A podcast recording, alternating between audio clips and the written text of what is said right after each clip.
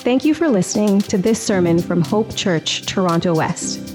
It is our prayer that through these audio sermons, you are challenged and transformed by the Word of God, built up in love and faith, and drawn more to the person and work of Jesus Christ. Now, as you prepare your heart to receive God's Word, we pray that His Spirit would use the sermon powerfully in your life. Well, we're continuing in our series, Easter according to Luke, and we're going to be walking through a four part study leading to resurrection uh, next Sunday. So, with that, I want to encourage you to please take your Bibles right away and go with me to the Gospel of Luke. And if you don't have a Bible, you can put up your hand, and one of the ushers would love to put a copy of God's Word into your hands. And if you don't own a Bible, that Bible will be our gift to you. Please take it home and read it and have your life changed by the Word of God. Luke chapter 19, verses 28 to 40. Palm Sunday from the vantage point of Luke. Luke chapter 19, 28 to 40. While you're turning there, the year was AD 33. The excitement in the cool spring air of Jerusalem was palpable. Thousands of Jewish pilgrims had gathered from around the world for the upcoming Passover feast.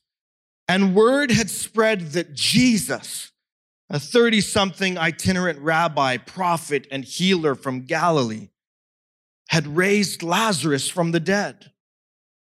Many had gone to Bethany to see Jesus and Lazarus with the result that they believed in Jesus and returned to the capital city with reports of his miracle working power to raise the dead. The Passover crowds in Jerusalem were like a powder keg ready for a spark, filled to the brim with both messianic fervor and hatred of Roman rule.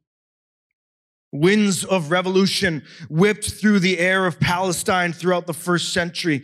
And Jesus, with his teaching authority and ability to capture the imagination of the masses, not least on account of his ability to heal and raise the dead, he looked very much the part of the long awaited Messiah.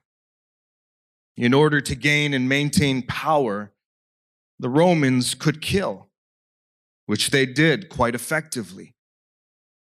But how could they defeat a leader who could raise the dead at will?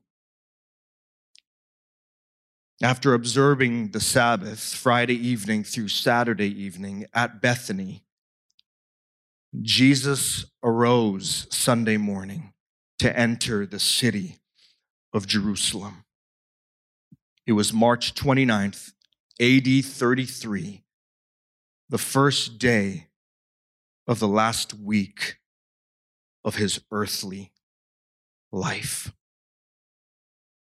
Now, that's a paragraph from Andreas Kostenberger and Justin Taylor's book, The Final Days of Jesus. And that's the context of our text of scripture today. And that's the important framing we need as we launch into Holy Week, with today being Palm Sunday. So look with me at Luke chapter 19, verses 28 to 40. And when he had said these things, he went on ahead, going up to Jerusalem. When he drew near to Bethphage and Bethany at the mount that is called Olivet, he sent two of the disciples, saying, Go into the village in front of you, where on entering you will find a colt tied on which no one has ever sat. Untie it and bring it here. If anyone asks you, Why are you untying it? you shall say this The Lord has need of it. So those who were sent went away and found it just as he told them. And as they were untying the colt, its owners said to them, Why are you untying the colt? And they said, The Lord has need of it. And they brought it to Jesus, and throwing their cloaks on the colt, they set Jesus on it. And as he rode along, they spread their cloaks on the road. As he was drawing near already on the way down the Mount of Olives, the whole multitude of his disciples began to rejoice and praise God with a loud voice for all the mighty works that they had seen, saying, Blessed is the King who comes in the name of the Lord. Peace in heaven and glory in the highest. And some of the Pharisees in the crowd said to him, Teacher, rebuke your disciples. And he answered, I tell you, if these were silent, the very stones would cry out. Jesus rides into Jerusalem on Palm Sunday with a singular focus.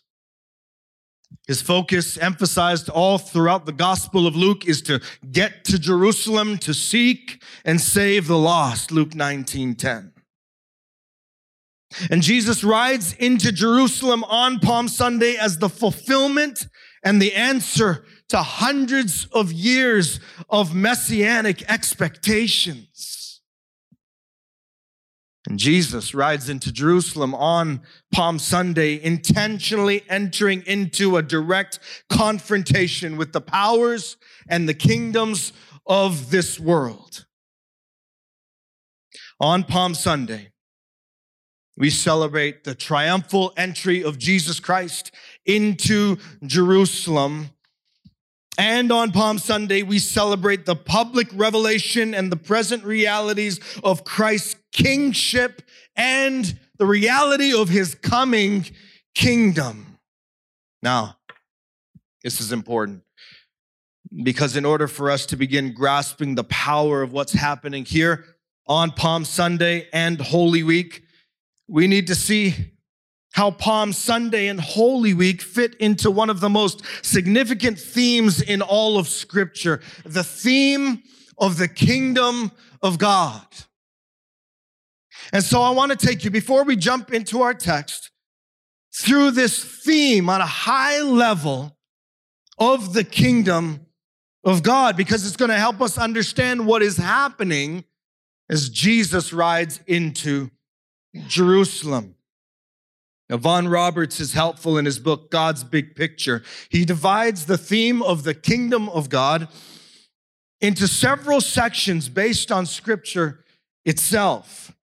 And I want to show you just six themes bringing us to Palm Sunday, and then we'll expound the Palm Sunday text. Understanding the theme of the kingdom of God on the screen for you. First, the Bible shows us uh, the pattern of the kingdom. The pattern of the kingdom. This takes us back to the very beginning of the book of Genesis. God's pattern from the very beginning is this God's created people, Adam and Eve, in God's place, the Garden of Eden, living under God's rule and blessing. That's the pattern. Secondly, the Bible shows us what Vaughan Roberts calls the perished kingdom. And very quickly in Genesis 3, we see God's pattern disrupted by sin as Adam and Eve fall in the garden. God's people are corrupted by sin. God's people are cast out of God's place, the garden, and God's people have rebelled against God's kingly rule. Thirdly, we have the promised kingdom. This is God's eternal plan to fix his broken world and to restore his people to his place under his kingly rule. And through a covenant with a man named Abraham, God promises to bless his people again. Fourthly, we see unfolding what Roberts calls the partial kingdom. The covenant promises of Genesis 12 begin to take shape throughout the book of Exodus. And as God rescues his people from slavery and gives the people his law to govern them under his rule, the problem is that by the time we get to 1 Samuel, the people have rejected God as their king and they demand an earthly king, just like the pagan nations do. That takes us fifthly to what Roberts calls the prophesied kingdom. Israel's history begins to take a devastating downturn as God's people refuse to live under God's law. And a disastrous line of disobedient kings leads them to the division and the destruction of God's kingdom. Exile and hopelessness ensue for the people of Israel until the hope of a perfect and coming king is prophetically announced all throughout the prophets. Finally, we have what Roberts calls the present kingdom. And the kingdom is present in the birth, the arrival, and the advent of the King, the Lord Jesus Christ. Finally, all of God's promises find their fulfillment because in the arrival of Jesus Christ, we have the arrival of the King to inaugurate his kingdom to inaugurate the kingdom of God, to begin gathering for himself a people to live in a place under his rule and reign again through a substitutionary death that will restore God's people to a relationship with him again. The theme of the kingdom of God, a prevalent and dominant theme all throughout the scriptures.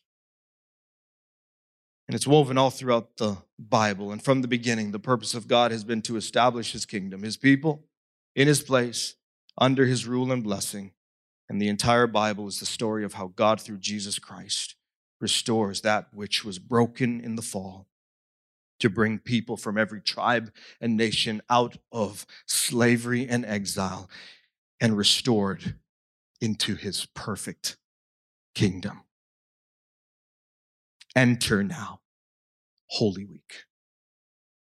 On Palm Sunday, Jesus rides into Jerusalem, intentionally equating himself as the fulfillment of Old Testament prophecy concerning the hope of the coming king to restore his people to his perfect kingdom. And that takes us to point number one of our message as we unpack the text we read today. On Palm Sunday, we see Jesus. You can write this down if you're taking notes. Jesus, the prophesied king. I want you to look at your Bible, verses 28 to 35. Follow along with me. The Bible says, And when he had said these things, he went ahead, going to Jerusalem.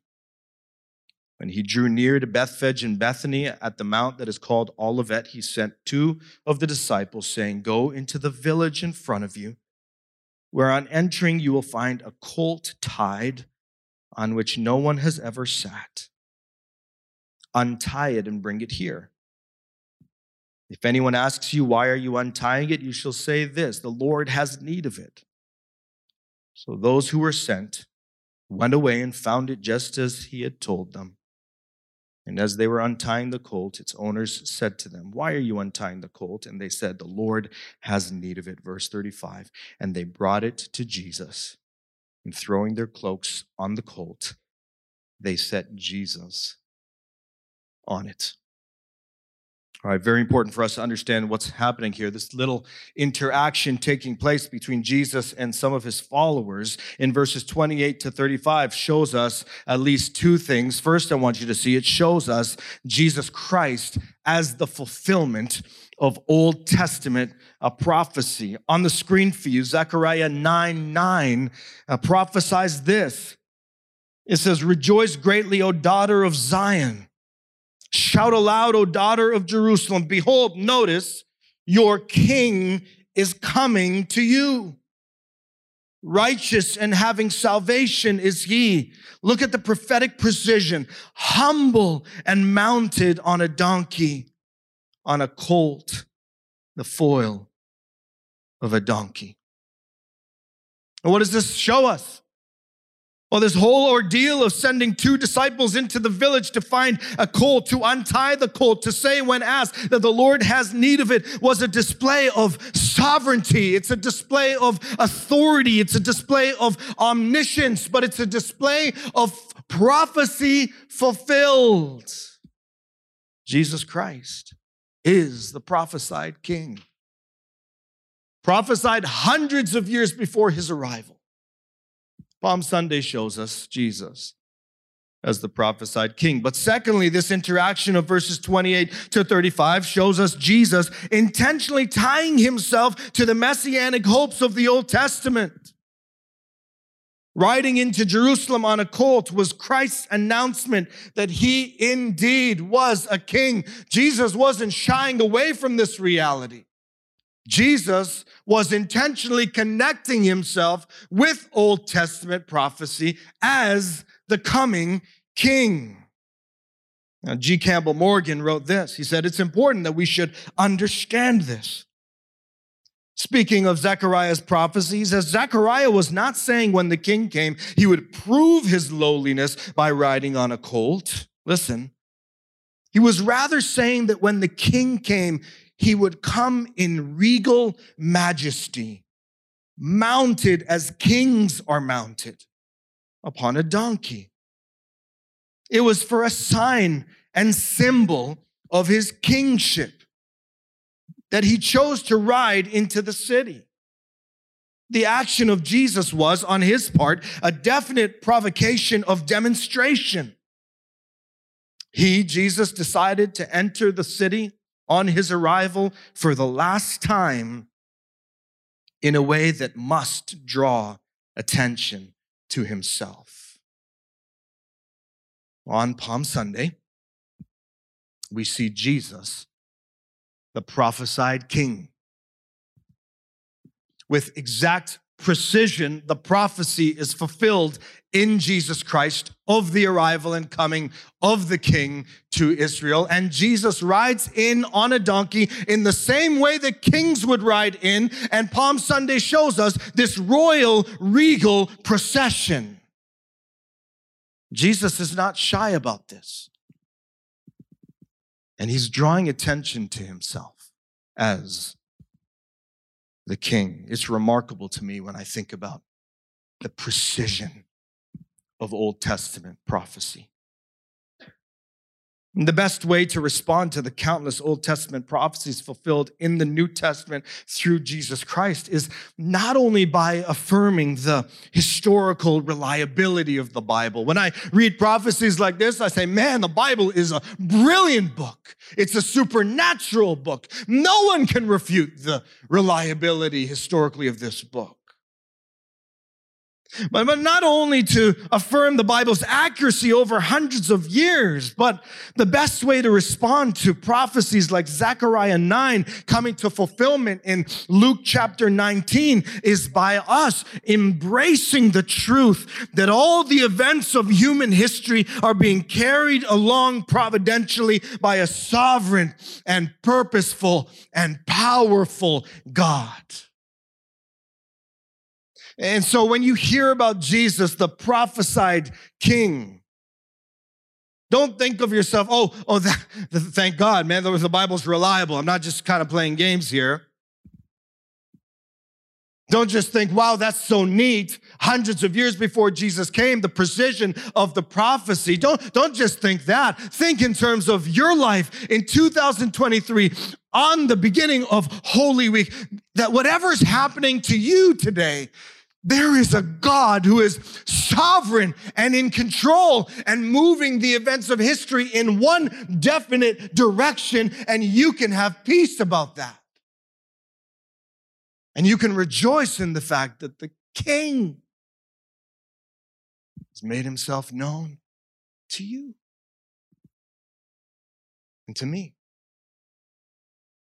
And so we see this yet again on Palm Sunday the eternal pattern of the kingdom of God and the restoration of the perished kingdom of God and the culmination of the partial kingdom of God and the fulfillment of the promised kingdom of God is all seen in the present reality of the kingdom of God through the prophesied King, the Lord Jesus Christ.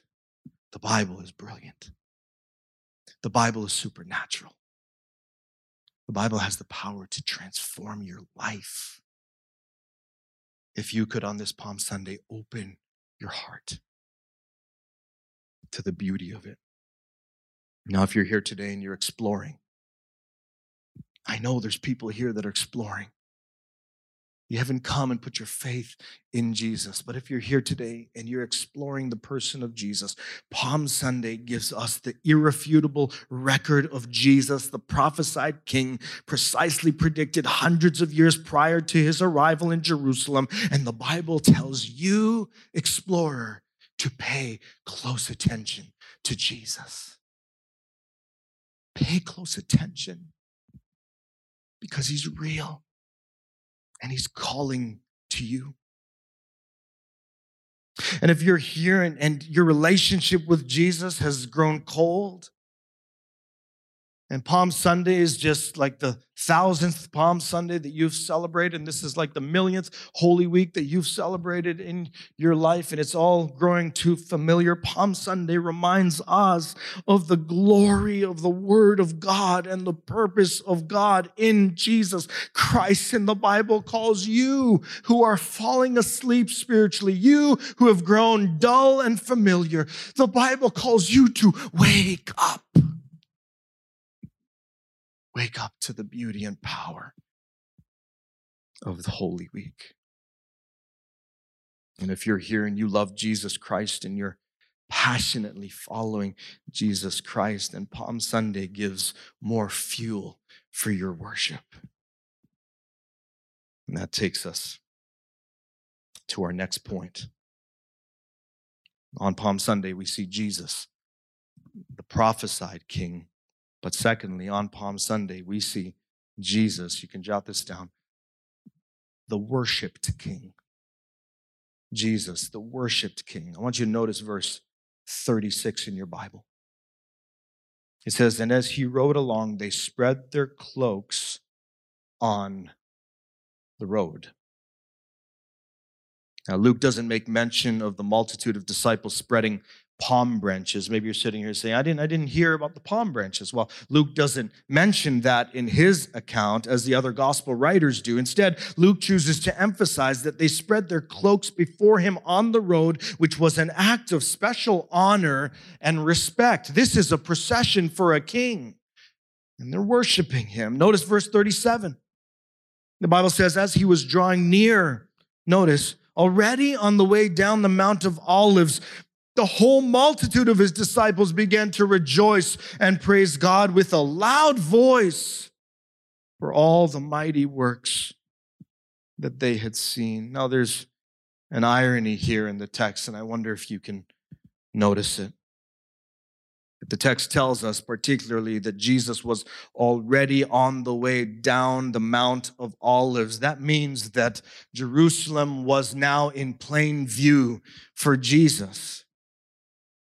And as Jesus rides down the Mount of Olives in royal procession to the worship of the people, he simultaneously sees the city. He sees it in plain view. He's hearing the worship. He's hearing the adoration, but he is seeing the place that he will die a criminal's death. You see the irony in the passage. A royal procession on Sunday a criminal's execution on Friday. Notice also in verse 37 that a great multitude of his disciples began to rejoice. Now, that's a direct parallel to Zechariah's prophecy in Zechariah 9 9. And they began to praise God with a loud voice for all the mighty works that they had seen. Now, little sidebar here as I'm studying this text and preparing this message, this is what's coming to my mind. When you've truly seen,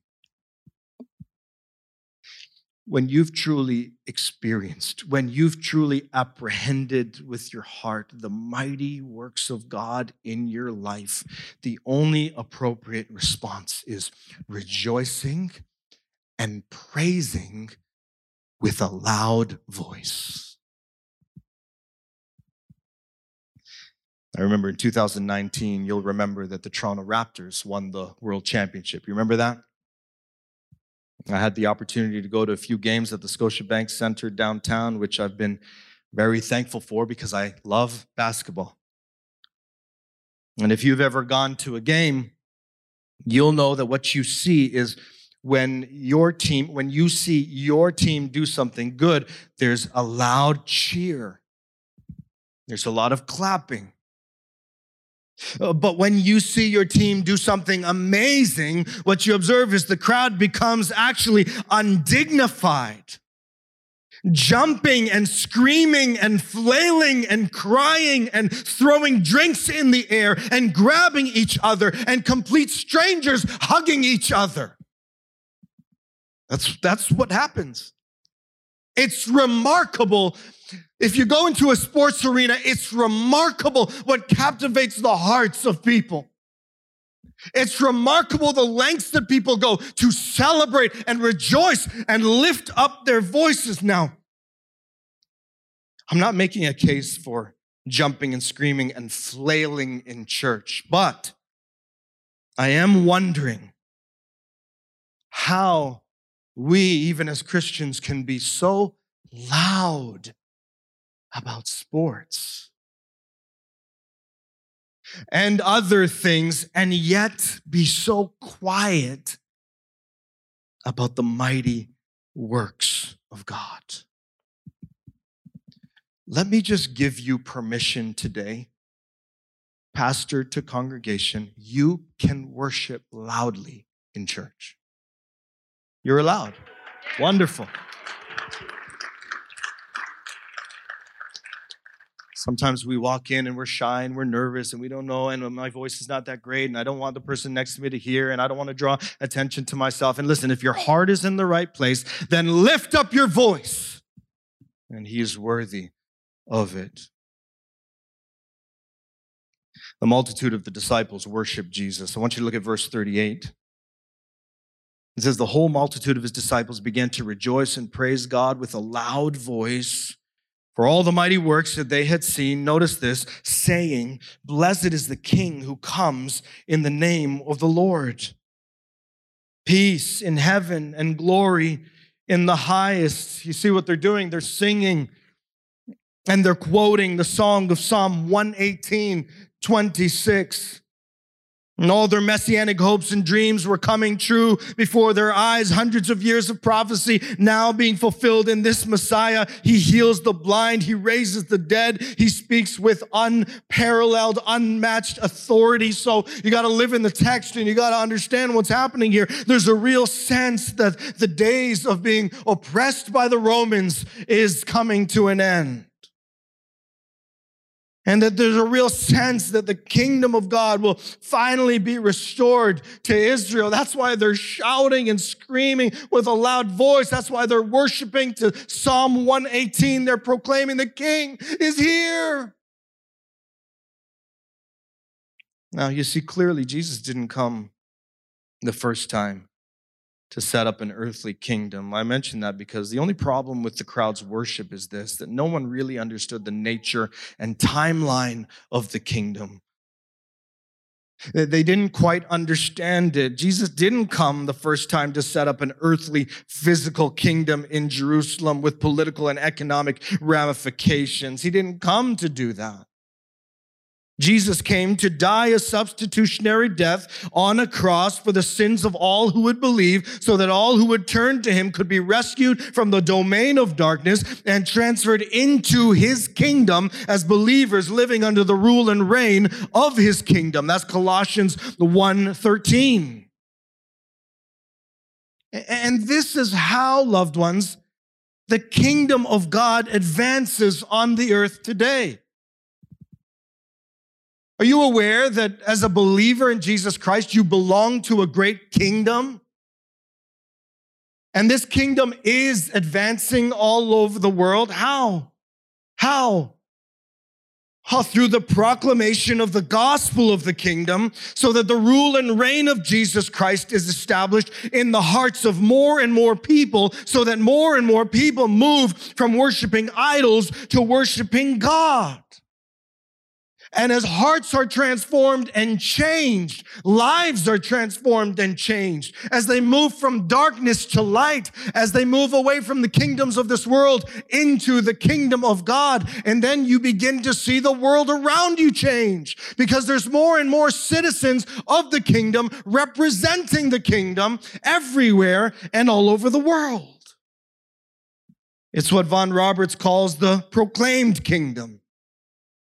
That the kingdom of God, biblically speaking, is both a present and future reality that the time between Christ's first coming and Christ's second coming is a time of gospel proclamation and kingdom advance so that this gospel spreads all over the world with all of its spiritual and physical implications as we live as salt and light in the world as citizens of his kingdom until Jesus Christ returns the second time to perfect and consummate his kingdom.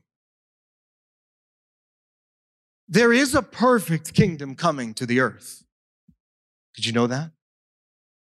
A physical, perfect kingdom with Jesus as king, with believers in Jesus Christ from every tribe and tongue and people and language surrounding him, worshiping him, living in the reality of a perfect kingdom. That day is coming.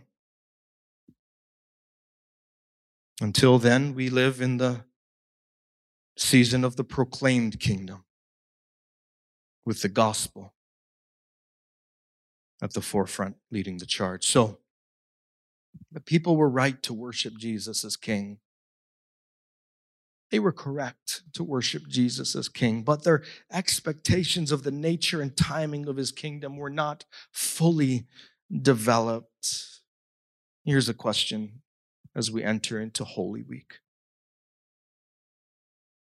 Are you in the kingdom of God? Are you part of the kingdom? Have you responded with faith and repentance to the call of the King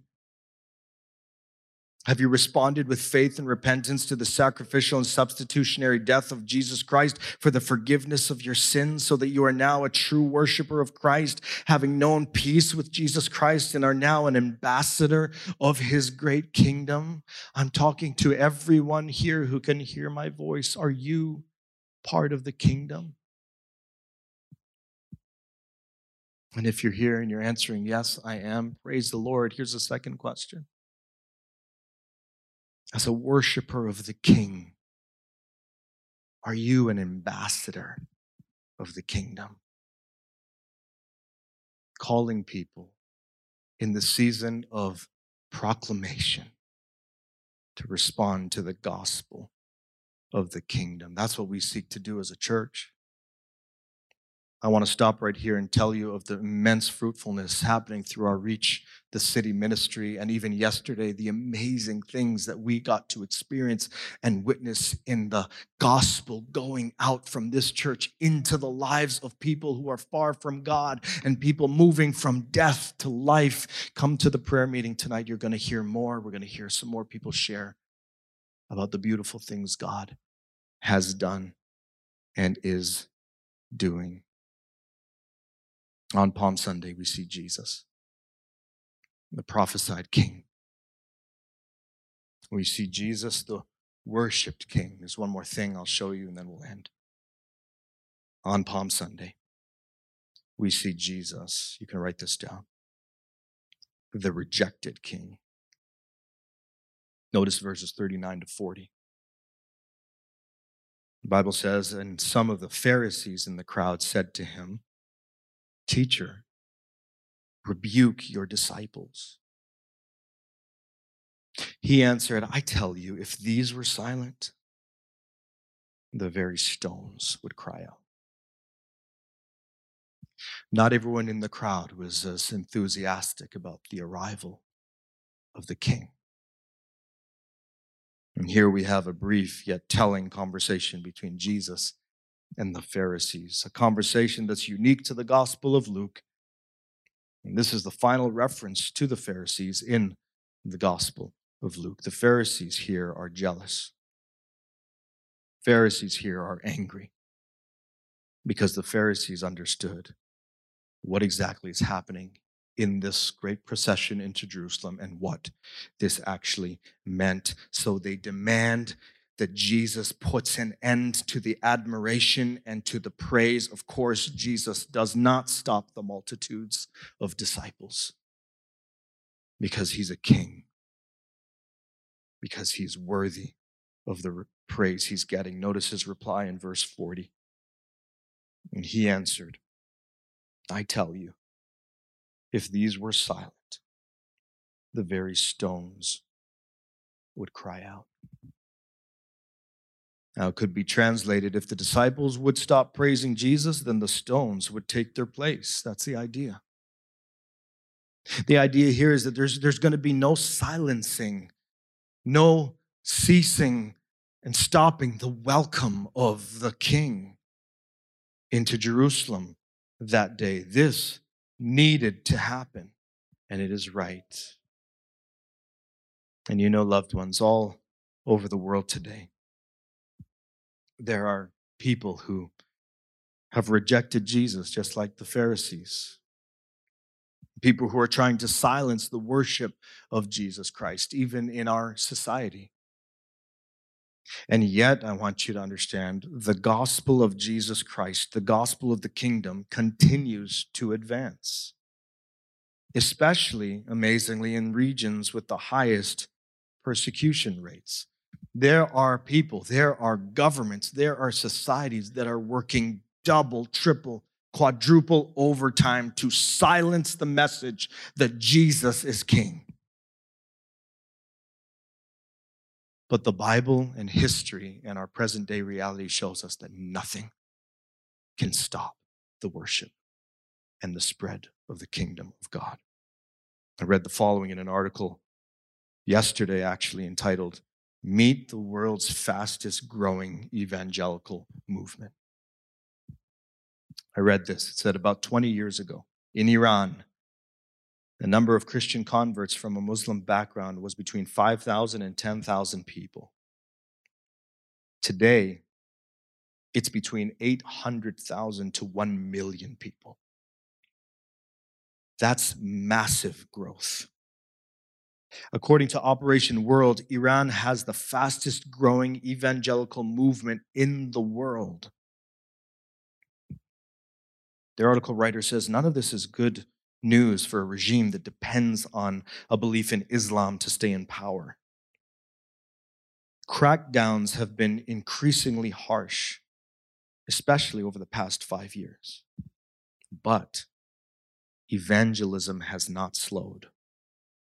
Despite the pandemic, ministries have reported growth in engagement and interest in the gospel via social media outreach or personal evangelism among Christians inside of Iran. Let me just tell you the thing that God is impressing on my heart in these days. The gospel cannot be stopped. Jesus Christ cannot be stopped. People all over the world reject him and hate him and despise his followers and kill his followers and oppress his followers. But here is the biblical reality Jesus Christ cannot be stopped.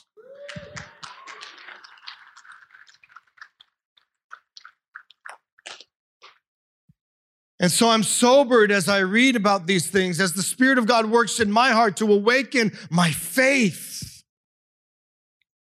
Here's the reality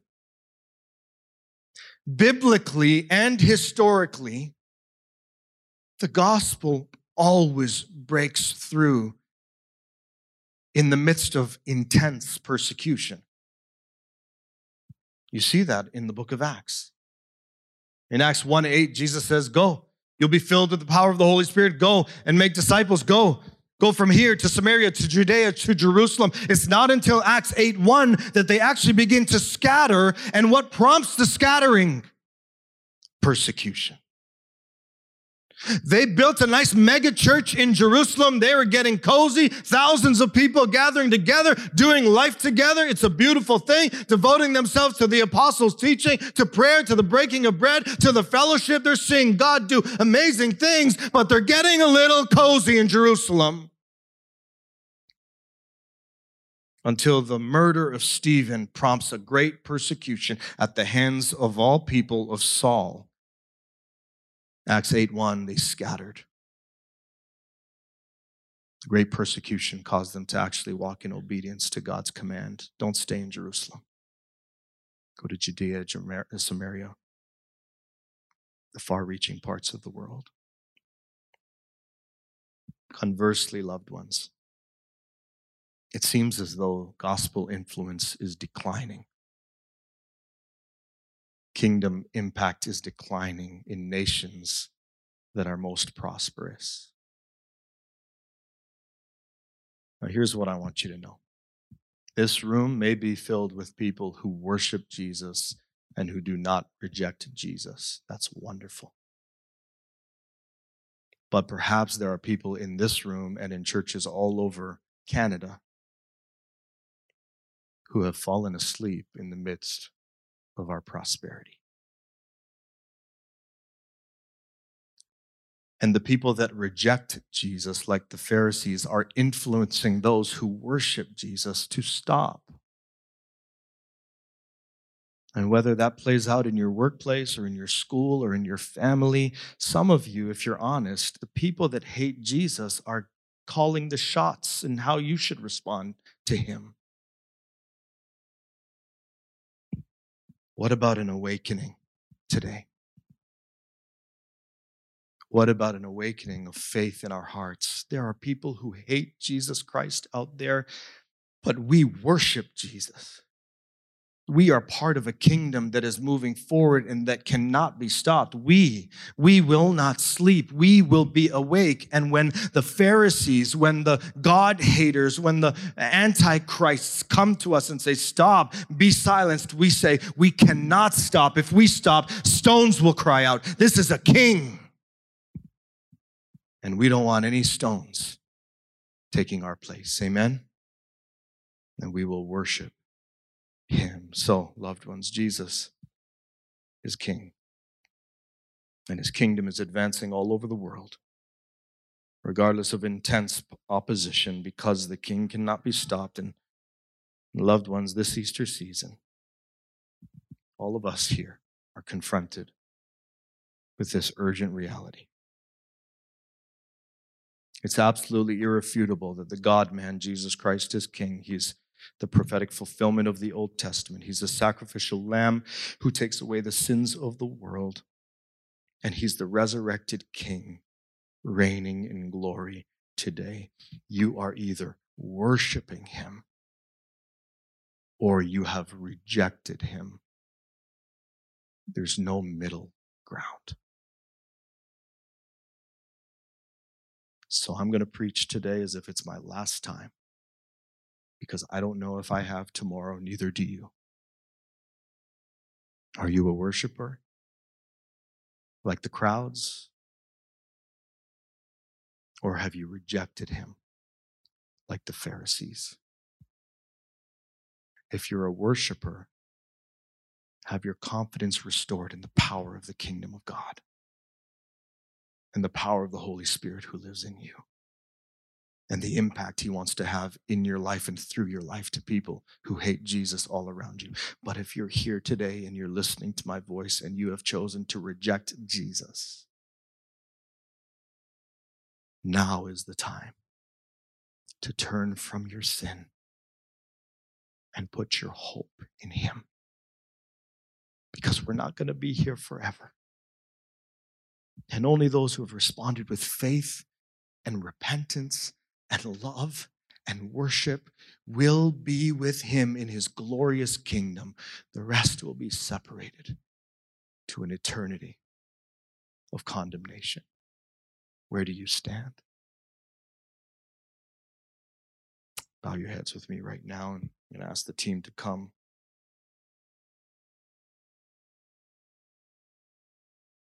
I want you to consider the questions that I've asked you. Most significant questions you could ever answer Am I with Jesus or am I against him? And I wonder if some, even one in this room, will walk into Holy Week for the first time as a follower of King Jesus.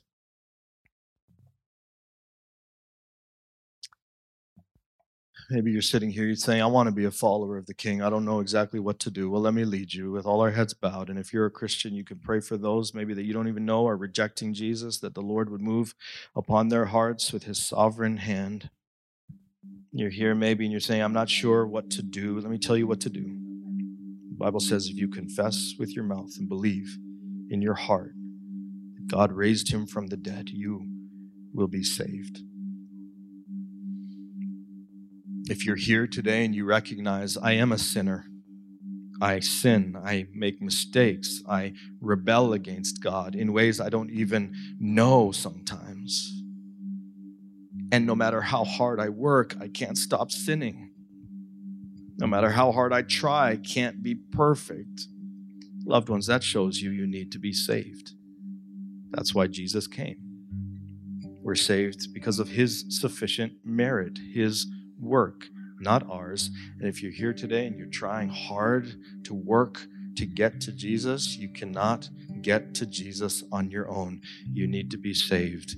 That's where repentance comes in. Lord, forgive me. I'm a sinner and I need to be forgiven. This is what the cross is all about His blood shed for you and me to wash away every sin stain. Maybe God is calling you now to repent. That word is a fancy word, it simply means turn away. You're walking in one direction, you turn around, you walk in the other direction. That's the picture. Repent. Doesn't mean you're going to be perfect. Don't worry about that. It just means you're turning away right now from your sin. You're saying, I want to follow Jesus. I'm a sinner. Forgive me. And then, so simple believe and trust. Turn from your sin, receive forgiveness, and trust. Lord, I believe that you came for me, to die for me, to pay the price for my sin, perfect sacrifice in my place. choosing to trust you today, and to worship you. Great King of Kings, would you come, fill my life? Give me the tools and the strength I need to follow you. Oh Lord, I pray you would let it be so in the hearts of people in this room that need to be transferred from the kingdoms of this world to the kingdom of God. And we thank you that the work has been done. Let us rest in your finished work, O great King of kings, and lead us into this holy week. And dare I say, change us this holy week and use us this holy week. In Jesus' name, I pray. Amen.